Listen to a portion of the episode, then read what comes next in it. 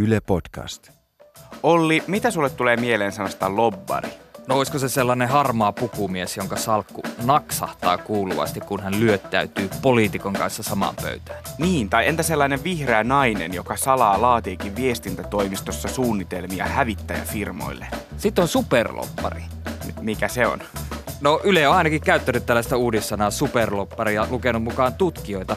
Olisiko se vain sellainen revitty versio lopparista supermies siviilissä?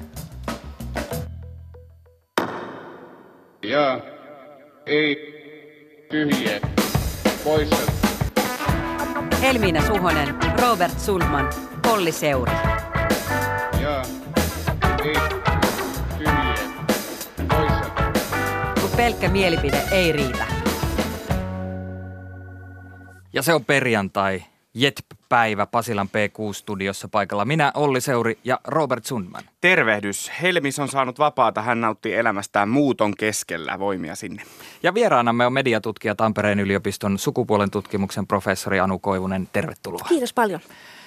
Tänään puhutaan vaikuttamisesta, joten muistutan yhdestä omasta sidonnaisuudestani. Olen mukana Vallan virrat tutkimusprojektissa postdoc-tutkijana ja tuota projektia vetää Anu Koivunen. Ylpeästi. Pohjustetaan vähän ensimmäistä aihetta niin, että kerrataan uutisointia viikon varrelta. SDPn Antti Rinne sai siis viime viikolla hallituspohjansa kasaan ja suuntasi säätytalolle. Tästä lisää myöhemmin tässä jaksossa. Koska hallitusneuvotteluistahan ei ole tapana juuri neuvotteluiden aikana puhua, on mediassa tietysti käsitelty sitä tietoa, mikä on saatavilla.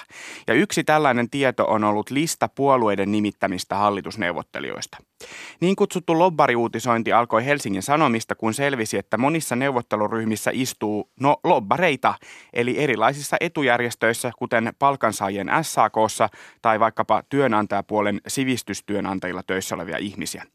Tämän lisäksi on kohuttu muutamista neuvottelijoista, jotka ovat töissä viestintätoimistoissa. Esimerkiksi vihreitä edustanut Elina Moisio sai kovaa ryöpytystä osakseen, koska tämä on viestintätoimisto Miltonin osakas. Milton tekee myös niin kutsuttua vaikuttamista viestinnän eli lobbauksen konsultointia, eikä, kuten eivät muutkaan yritykset, kerro tietoja suurimmasta osasta asiakkaitaan. Moisio jätti neuvottelut tämän kohun seurauksena. Myös esimerkiksi SDPn Matias Mäkynen työskentelee viestintätoimistossa ja näin Antti Rinne kommentoi tätä kohua alkuviikosta. Meillä on sovittuna sillä tavalla, että kaikissa neuvottelupöydissä istuu puolueiden edustajat, jotka vie eteenpäin puolueiden tavoitteita tässä kokonaisuudessa. Mäkynen on SCPn puoluehallituksen jäsen, piirin puheenjohtaja ja kansanedustajan ehdokas, että aika monta tehtävää SDP sisällä hänellä on ollut. Ja jatkan monologia tarkennuksella. Nämä ihmiset ovat siis puolueidensa jäseniä ja niissä aktiivisesti toimivia ihmisiä. Eli puolueet eivät siis ole poimineet neuvotteluihin keitä tahansa lobbareita Hakaniemestä tai Etelärannasta, eikä edes viestintätoimistoista, vaan esimerkiksi työelämää käsittelevään ryhmään on nimetty edustaja, joka on paitsi puolueensa jäsen, myös esimerkiksi ammatiltaan ammattiliiton lakimies, pomo tai asiantuntija. Usein liitoissa on töissä ihmisiä, joilla on taustaa eri puolueissa ja samaan aikaan perehtyneisyyttä vaikkapa just työelämäkysymyksiin. Hän saattaa olla myös entinen ministerin erityisavustaja. Anu, mediatutkijana, millä mielin olet seurannut tätä lobbarikeskustelua? No ihan, mä oon ajatellut, että tämä on tällaista hallitusneuvotteluviihdettä, siis osin. Eli että juuri siellähän on valtava määrä journalistisia resursseja paikalla seuraamassa tätä tapahtumaa ja jotain juttuahan pitää tuottaa. Tämä on niin kuin tämä pintataso. Sitten minusta tämä kysymys siitä, niin kuin kysymys lobbareista on tärkeä, koska siinähän puhutaan sekä siitä, että miten ikään kuin politiikkaa tehdään, että sitten sitä, että miten kuka demokratiassa pääsee ääneen. Eli tässä on tosi vakavat isot kysymykset, mutta se mun oikeastaan niin kuin kriittinen, mediakriittinen huomio tässä on se, että mä en ole vielä lukenut sellaista niin kuin isompaa kuvaa siitä, että mitä alkoi, kun hallitusneuvottelut säätytalolla alkoivat. Eli siis vaikuttaminenhan ei ole sellaista, joka tapahtuu jossakin säätytalolla, vaan se on jatkuvaa ja pitkäkestosta. Ja kaikki me tiedämme, että hallitusneuvotteluja on niin sanotusti käyty vuosi plus jo ikään kuin valmisteltu eri ryhmissä. Tästä mä kaipaisin lisätietoa. Joku osuvasti kommentoi, että voi voi, jos joku lobbari herää tässä vaiheessa, kun puolueiden ohjelmatyöhön on pitänyt ainakin viimeiset neljä vuotta vaikuttaa. Mm. Mä aloitan myös mediakriittisellä kommentilla. Mulla on ollut takana vähän sellainen viikko, että olen kokenut syviä turhautumisen tunteita oma ammatillisen viiteryhmäni, eli meidän toimittajien puolesta. Mä oon vakaasti sitä mieltä, että tämä viikonvaihteen kauhistelu loppareista hallitusneuvotteluissa osoitti, kuinka toimittajien ymmärrys demokratiasta ja puolueista on lopulta aika ohutta. Mm. Ja näin ainakin Hesarin uutisoinnissa.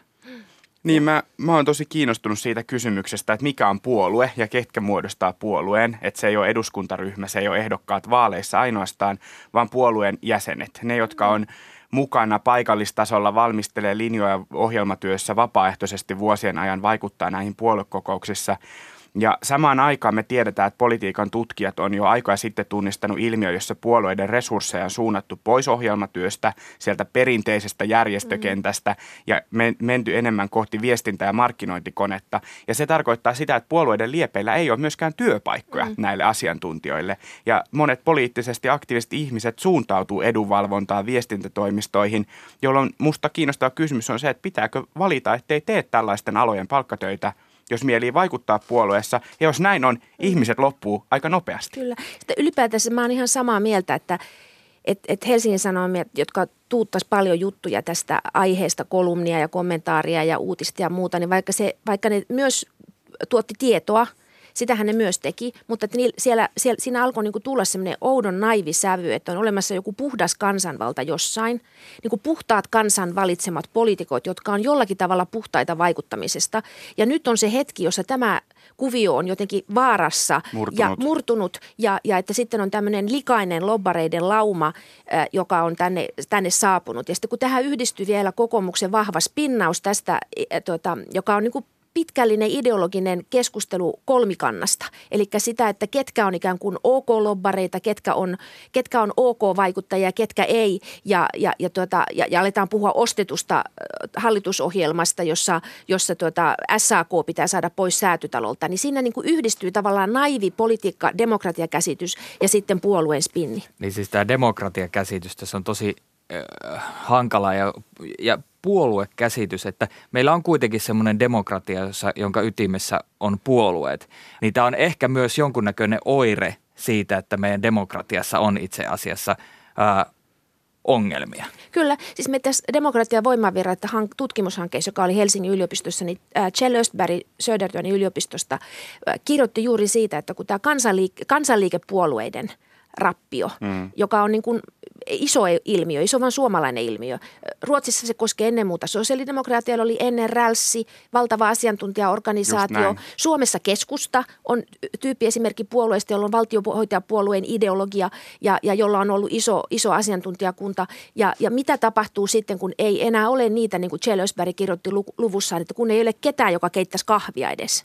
Niin mä käyttäisin semmoista esimerkkiä, että kyllä hyvinvointivaltion rakentaminenhan perustui pitkälti siihen, että asiantuntijoita tuli mukaan puolueisiin mm. ja nämä asiantuntijat mm. oli tekemässä niitä puolueiden ohjelmia. Kyllä. Ja et ties mitä tekee, mutta nythän siellä mennään sitten pöytään ja eihän ne ehdokkaat ole parhaita ihmisiä tekemään ohjelmia. Ilman muuta ja, ja samaan aikaan tähän liittyy sellainen ongelma, että hallituksessa nyt istuva keskusta voi esimerkiksi kutsua ministerien – avustajat hallitusneuvotteluihin osallistumaan sinne työajalla. Siis mm. toimitusministeristön erityisavustajat pystyy tekemään siellä sitä työtä. Ja heillä saattaa olla tausta myös näissä edunvalvontajärjestöissä tai viestintoimistoissa, mutta he ovat ikään kuin puhtaampia, mm. koska he ovat nyt, nyt istuvan hallituksen erityisavustajia. Mutta oppositiopuolueillahan tätä mahdollisuutta ei ole, kun meillä nimenomaan on niin, että se rälssi mm. lainausmerkeissä on nykyään nimenomaan sitä erityisavustajakuntaa ja se on aina vain hallituspuolue alueilla. Joo.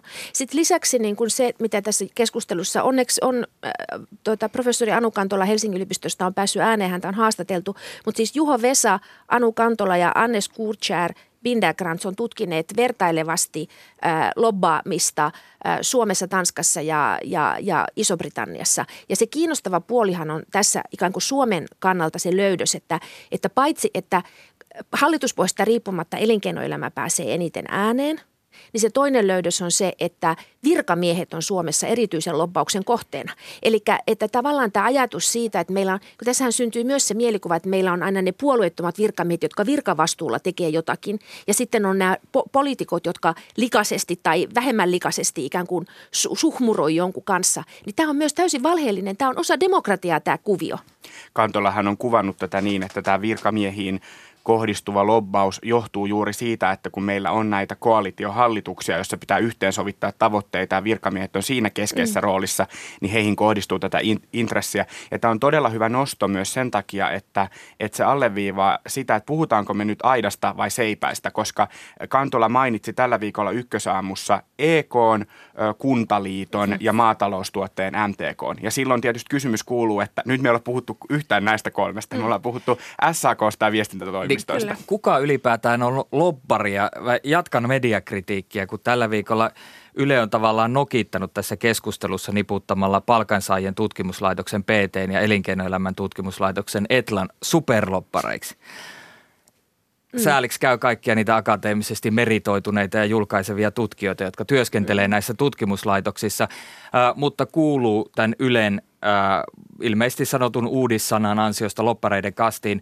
Tuohtumukseni jälkeen hieman selvitin ja, ja, ja sen takia tämä sopii tähän Anu Kantola kohtaan, koska professori Anu Kantola on siis käyttänyt tätä termiä superloppari, mutta ei todellakaan ole tarkoittanut tutkimuslaitoksia, vaan näitä suuria toimijoita. Joo. Niin, koska tämä perustuu siis siihen, että Juho Vesa ja Anu Kantola teki valtioneuvostolle selvityksen, jossa he haastatteli nimenomaan virkamiehiä, eli lainvalmistelus mukana olleita, ja selvitti pidemmältä aikaväliltä, ketkä siellä on eniten tulleet kuuluiksi. Ja heidän supervaikuttajatermi liittyy tähän.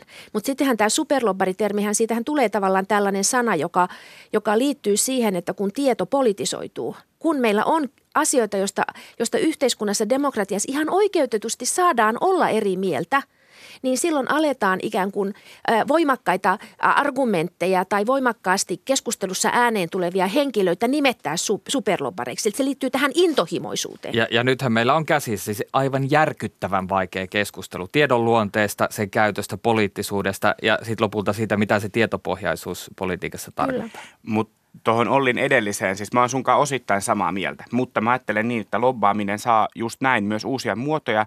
Tiedolla vaikutetaan politiikkaan, silloin kysymys kuuluu, kenen tieto kuuluu politiikassa. Mä muistan kuunnelleeni vuosi takaperin erästä keskustelutilaisuutta yliopistolla. Anukin oli puhumassa siellä ja siellä Ilmarisen Jaakko Kiander totesi, ja tämä on niin kuin lainaus, jonka mä oon painanut hyvin moneen paikkaan sen jälkeen, että eturyhmät osaavat nykyään rekrytoida ekonomisteja, jotka osaavat puhua oikeaa kieltä, sillä yhteiskunnassa taloustieteen argumenteilla saa asioita eteenpäin.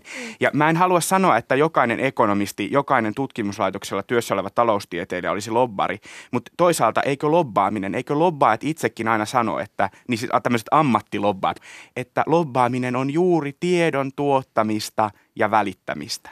Niin, ja se uskottavuus. Tähän on myös Anders Blumin keskeinen ajatus, kun hän, hän on historiallisesti tarkastellut tätä lobbaamista ja, ja, ja vaikuttamista Suomessa. Mutta että siis se, että, että tässähän tullaan siihen kysymykseen, että mikä tieto näyt, ikään kuin kehystetään julkisuudessa ideologiseksi tai eturyhmäintressiksi ja mikä tieto ikään kuin kehystetään tällaiseksi ää, tiedoksi ansi, joka on niin kuin vaan neutraalia tietoa, faktaa. Ja tässähän tullaan juuri tähän kysymykseen, että taloustiedettä, vaikka se olisi kuinka ennustava tiede, niin niin koska taloudellisella argumentaatiolla yhteiskunnassa on niin keskeinen vaikutus, niin sillä on myös sellainen rooli, että voidaan puhua juuri tästä, että vastuullinen talouspolitiikka ikään kuin näyttäytyy kehyksenä ja sitten sen sisällä on intressiristiriitoja, joita eri lobbarit ajaa. Kyllä, ja Antti Ronkainen kommentoi tänä aamulla Ylelle, että yhtä kaikki nämä tutkimuslaitokset osallistuu julkiseen mm. keskusteluun, mm. antaa politiikkasuosituksia, siis ihan puhtaita politiikkasuosituksia, ja niillä on suuri rooli poliittisessa päätöksenteossa nimenomaan tämän polisin muovaa, muovaamisessa. Joo. Ja se on ihan oikein. Mm. Mutta varsinkin median kautta käytynä tämä keskustelu, tässä on se vaara, että ihmiset ei enää osaa arvottaa sitä tietoa, niitä erilaisia tietoja. Ja, ja ehkä esittäisin semmoisen kysymyksen, että jos me leimataan yhä useampia toimijoita lobbareiksi tai poliittiseksi toimijoiksi, niin kuka voittaa?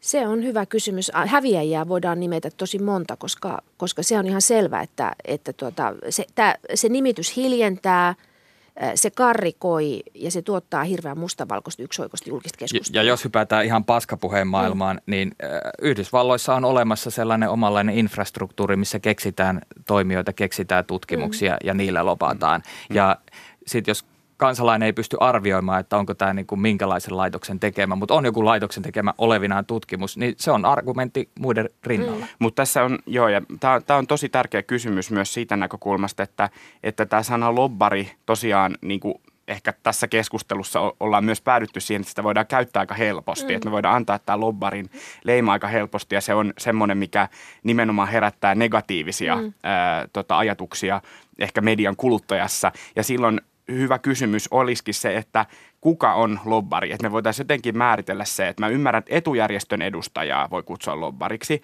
No voiko viestintätoimistossa työskentelevää konsulttia? Nämähän on ollut nyt tämän niin kuin mm. kohun ikään kuin vähän niin kuin No ehkä suurimpia keskiössä. pahiksia. Suurimpia pahiksia. Mm. Se on semmoinen uusi pahisammatti tämä vaikuttajaviestinnän konsultti. Ja se toki liittyy siihen, että se on myös uusi ala. Mm. Että me ei tiedetä siitä vielä hirveän On paljon. siinä sellainenkin hassu homma, että, että hirveän paljon toimittajia mm. menee sinne ja nyt toimittajat lyö ihan järkyttävän ison railon. Mm. Kyllä, kyllä. Näiden kahden kyllä, toimijan välillä. Kyllä, mutta mut, mä jatkan vielä siitä, että, että kun hän myy asiantuntemustaan ö, lobbaajalle, ase, lobbaamisesta mm. ehkä, mutta hän ei lobbaa tämän lukuun, hän ei siis sinänsä ole lobbari, niin silloin mä kysyn, että voiko viestintäkonsulttia kutsua lobbariksi?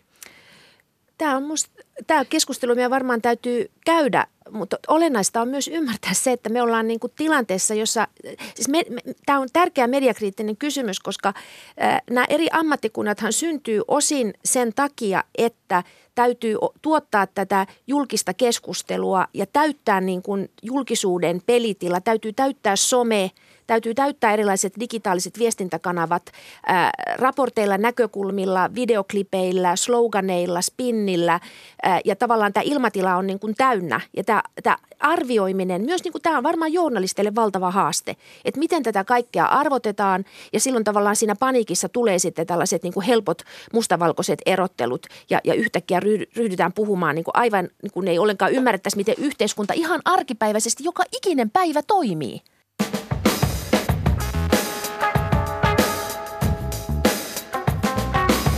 Ja ei. Tyhjiä poissa. SDPn Antti Rinne otti siis viime viikolla säätytalolle hallitusneuvotteluihin mukaansa keskustan, vihreät, vasemmistoliiton ja RKPn. Tämä punamulta slash kansanrintama puhe oli alkanut jo edellisen viikon loppupuolella, mutta moni varmaan silti yllättyi. Miten ihmeessä se 18 paikkaa menettänyt keskusta, joka totesi paikkansa olevan oppositiossa, olikin yhtäkkiä hallitusneuvotteluissa. Soitin pari jaksoa sitten kanssamme keskustan tulevaisuutta visioineille keskustalaisvaikuttajalle Silja Silvastille ja kysyin, että olenko todella tyhmä, kun tulkitsin tuota menemme opposition viestiä niin, että puolue todella äh, menisi oppositioon. No et se varmaan ole. Ja muista jotenkin tuntuu, että tuossa on nyt pikkasen sävyeroja ollut tässä keskustelussa niin kuin eduskuntaryhmän jäsenten viestinnässä versus sitten mikä on sen niin kuin kentän viesti ja sitten ehkä jopa puoluejohdon viesti. Et mun mielestä näistä kaikista tahoista kriittisin koko ajan on selkeästi ollut eduskuntaryhmä ja sitten muilta se viesti on ollut vähän vaihtelevampi. Kyllä mä niin ymmärrän sen, ja, että niin näinkin voi ajatella, että eihän tässä ole muuta vaihtoehtoa kuin oppositioon mennä. Ja itsehän siellä puoluevaltuustossa kävin aika jyrkän puheen aiheeseen liittyen pitämässä, mutta aika selkeää se oli sen viikonlopun jälkeen, että et ei, niin kuin enemmistö ei ollut ollut sitä mieltä, että se paikka siellä oppositiossa ainakaan automaattisesti olisi. Ja sitten se toinen puolihan tässä nyt on se, että mitä ihminen voi tehdä siinä vaiheessa, kun Antti Rinne laittaa flirttivaiheen kutoselle. Että en mä osaa sanoa. Niin kun katsoi sitä puoluehallituksen kannanottoa ja sitten katsoi vielä sitä puoluevaltuuston julkaisemaa kannanottoa, niin oliko ne, oliko ne kynnyskysymykset niin ratkaisevia, että, että ei muka pystyttäisi niistä jotain hieromaan? Et jos, jos keskusta olisi halunnut laittaa sen hallitusoven kokonaan kiinni, niin se olisi sen listan tehnyt kyllä sellaiseksi, että mitään chanssiä mistään niin kuin hallituksen menemisestä ei olisi. Mutta niinhän ei selkeästikään tehty. Antti Rinteen flirttivaihe kutosella. Ai ai, sen haluaisin tai ehkä sitten en haluakaan kokea. Ää, asiasta Antti Rinne pystyi neuvotteluissa hyödyntämään sen viisi senttiä raalla olleen oven ja olen edelleen sitä mieltä, että kyse oli tosiaan Antti Rinteen tahdosta. Pääministeri ehdokas koki, että tämä on paras pohja, samoin kuin Sipilä valitsi neljä vuotta sitten kokoomuksen. Anu Koivunen, mikä on sinun tulkintasi? Miksi keskusta eikä kokoomus? Musta tuohon on to, ihan helppo niin yhtyä tuohon tohon lukutapaan, että se, että se on valinta, joka, joka, joka, joka perustuu todennäköisyys ajattelulle.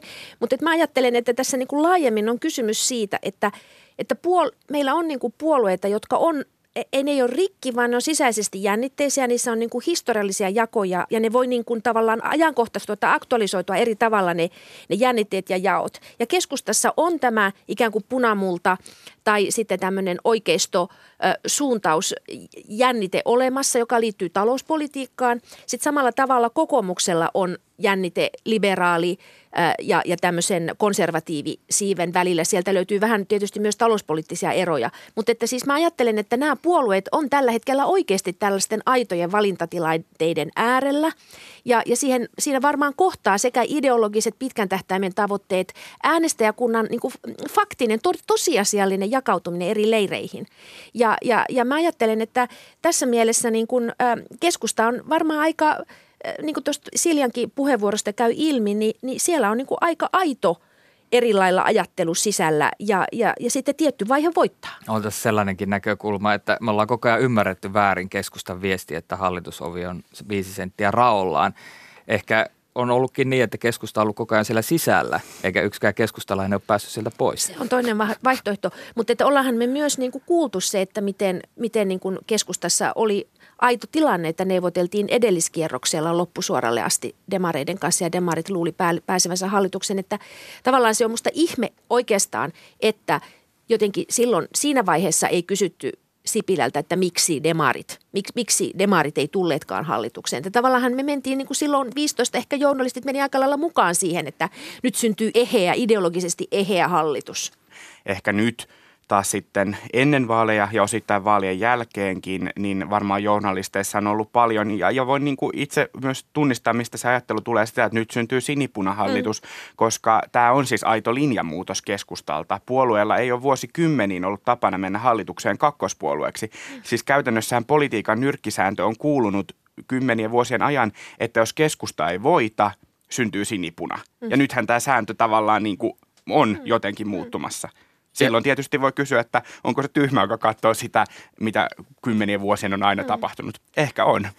Mä en ole sille peliteoria-asiantuntija, mutta kyllähän tämä tilanne houkuttelee pohtimaan tai katsomaan puolueiden strategista käyttäytymistä. Ja ehkä näissä neuvotteluissa erityisesti kokoomuksen osalta. Paikoin vaaliallahan tuntuu, että kokoomus ja SDP käytä nyt perinteistä performanssia talouspolitiikasta ja jakovarasta ja niin edelleen. Vaalitu- ja jakovaarasta. Kyllä, kyllä. Mm. Vaalituloksen jälkeen kokoomuksesta tuli kuitenkin ehkä semmoinen vielä entistä tiukempi viesti, kun SDPn vaalitulos oli ehkä heikompi mm. kuin arveltiin. Mm. Ja tekiköhän se kompromissista liika vaikeaa vähemmän houkuttelevaa kuin se keskustan vaihtoehto. En, en mä tiedä, mä ajattelen mm. ääneen. Mm. Mä ajattelen myös, että kokoomuksen ö, ulkoinen viesti vaihtui että se selvästi muuttui se sävy. Että ennen, vaikka, vaikka koko tietysti vaalikampanja oli tätä vastuullista talouspolitiikkaretoriikkaa, joka on niin kuin kokoomuksen ydinpuhetta, niin eihän siellä puhuttu niin kuin jatkuvasti niin kuin tavallaan sillä tavalla vaaroista. Ei korostettu vaaroja ja pelkoja, mikä oli niin kuin se vi, vi, vuoden 15 vaalikampanjan keskeinen sävel. Ja nyt se sitten hallitus – neuvottelujen tai tunnustelujen alkuvaiheessa niin oli hyvin tämä, tämä, tämä painottu. Mutta mä ajattelen myös, että tässä on niin kuin, nämä historialliset ennustukset ja historialliset totuudet, niin jos me niin kuin lähdetään siitä, että, että puoluekentät on murroksessa, niin ehkä on syytä mm. spekulaatioiden mm. maailmassa myös olettaa, että ikään kuin tietyt perustotuudet niin kuin oikeasti mm, asettautuu mm. kyseenalaiseksi, koska, koska ei, ei ikään kuin olosuhteet ei, ei pysy samana. Että onhan se niin kuin häkellyttävää tavallaan se, että, että yhtenä vuonna voidaan sanoa, niin kuin, että arvot eivät mene ollenkaan yhteen ja sitten voidaan olla pari vuoden päästä hallituksessa yhdessä tai mm, jotain. Mm, että, mm. että siis tavallaan nämä käännökset voi, ja, ja se mun mielestä kertoo siitä, että ne – jännitteet on aitoja, todellisia, isoja eikä pelkästään retorisia. Hmm. Joo, toi, toi on tosi hyvä pointti, jota soisin, että pidetään enemmän esillä myös siksi, että, että tosiaan ei synny se kuva, että nämä jännitteet on aina vain retorisia, mm. joka siis heikentää myös mm. ihmisten uskoa siihen politiikkaan, siihen, että olisi jotain aitoa poliittista mm. liikettä siellä taustalla, mm. aitoja poliittisia linjakiistoja, erimielisyyksiä, Joo. vääntöä puolueen suunnasta, eikä just vaan tämmöistä tyhjää puhetta. Aivan. Jos ajattelee, että nyt on niin kuin, mitkä kysymykset, jos ajattelee keskustan näkökulmasta, että siis koko tämä ilmastopolitiikka asia – ja, ja sitten toisaalta niin kuin kaupungistumiskehitys ja väestökehitys, koko tämä demografinen kehitys, niin, niin onko, haluaako keskusta olla silloin oppositiossa katselemassa sitä, kun niitä ratkaisuja ja päätöksiä tehdään – vai hallituksessa vaikuttamassa, koska oppositiossa ei faktisesti vaikuteta näihin, ellei ole sitten vähemmistöhallitusta ja hallitus tee diilejä – ikään kuin asiakohtaisesti. Kyllä musta se on niin kuin aika ymmärrettävää keskustan näkökulmasta, että vaikka se peliteoreettisesti ei välttämättä olisi fiksua, niin asiallisesti musta se on ihan ymmärrettävää, että ne haluaa olla siellä. Tosin joku voi kysyä, että kuinka paljon he on pystynyt vaikuttamaan näihin ilmiöihin, kun he on ollut pääministeripuolue. Mm. Mm. Mutta siis tästä hallituspohjasta, niin tässä on niin kuin muutama ikään kuin selitys nyt ollut, ollut tarjolla, mitä me ollaan tässäkin sivuttu. Eli toisaalta se, että keskusta ehkä haluaa ö, enemmän keskusta vasemmistolaista linjaa Sipilän kauden jälkeen. Oppositiossa se ei olisi ehkä onnistunut, oppositiossa ei olisi ehkä päässyt myöskään vaikuttamaan. Sitten toinen on tämä, mitä oli ehkä osittain sivus, että keskusta on ehkä siinä mielessä parempi hallituskumppani SDPlle, koska se on selvästi kakkonen paikkamäärissä. Kokoomus olisi paitsi halunnut vasemmistoliiton pois hallituksesta, mikä olisi saanut SDP vasemman laidan ehkä vuotamaan, niin myös melkein SDPn kokoinen puolue. Mutta näiden lisäksi on yksi kysymysmerkki, jonka mä haluan heittää teille toi sinipuna, josta aiemmin puhuttiin, se on ollut hieman kyselyistä riippuen joko kaikkein inhoama tai sitten kuitenkin suosituin pohja hallitukselle. Ja se tuntuu kuitenkin istuvan vähän huonosti tällaiseen maailmaan, jossa kaivataan siis miten se nyt sanoisi, niin kuin selviä värejä. Mm. Ja mehän, mehän pohdittiin tuossa meidän vaalianalyysijaksossa, että poliittinen keskusta otti eniten turpaansa näissä vaaleissa, siis myös keskusta vasemmisto ja keskusta oikeisto. Ja ehkä puolueessakin on niin kuin tämmöistä liikettä näille laidoille, siis sisäisesti. Niin ollaanko me menossa kohti sellaista poliittista kulttuuria, jossa hallitukseen ei enää mennä kenen tahansa kanssa – ja silloin kysymys on myös se, että tuleeko Suomesta blokkipolitiikan maa. Tämä on ainakin semmoinen analyysi, jota esimerkiksi Hesarin Marko Junkkari helli yhdessä tekstissään.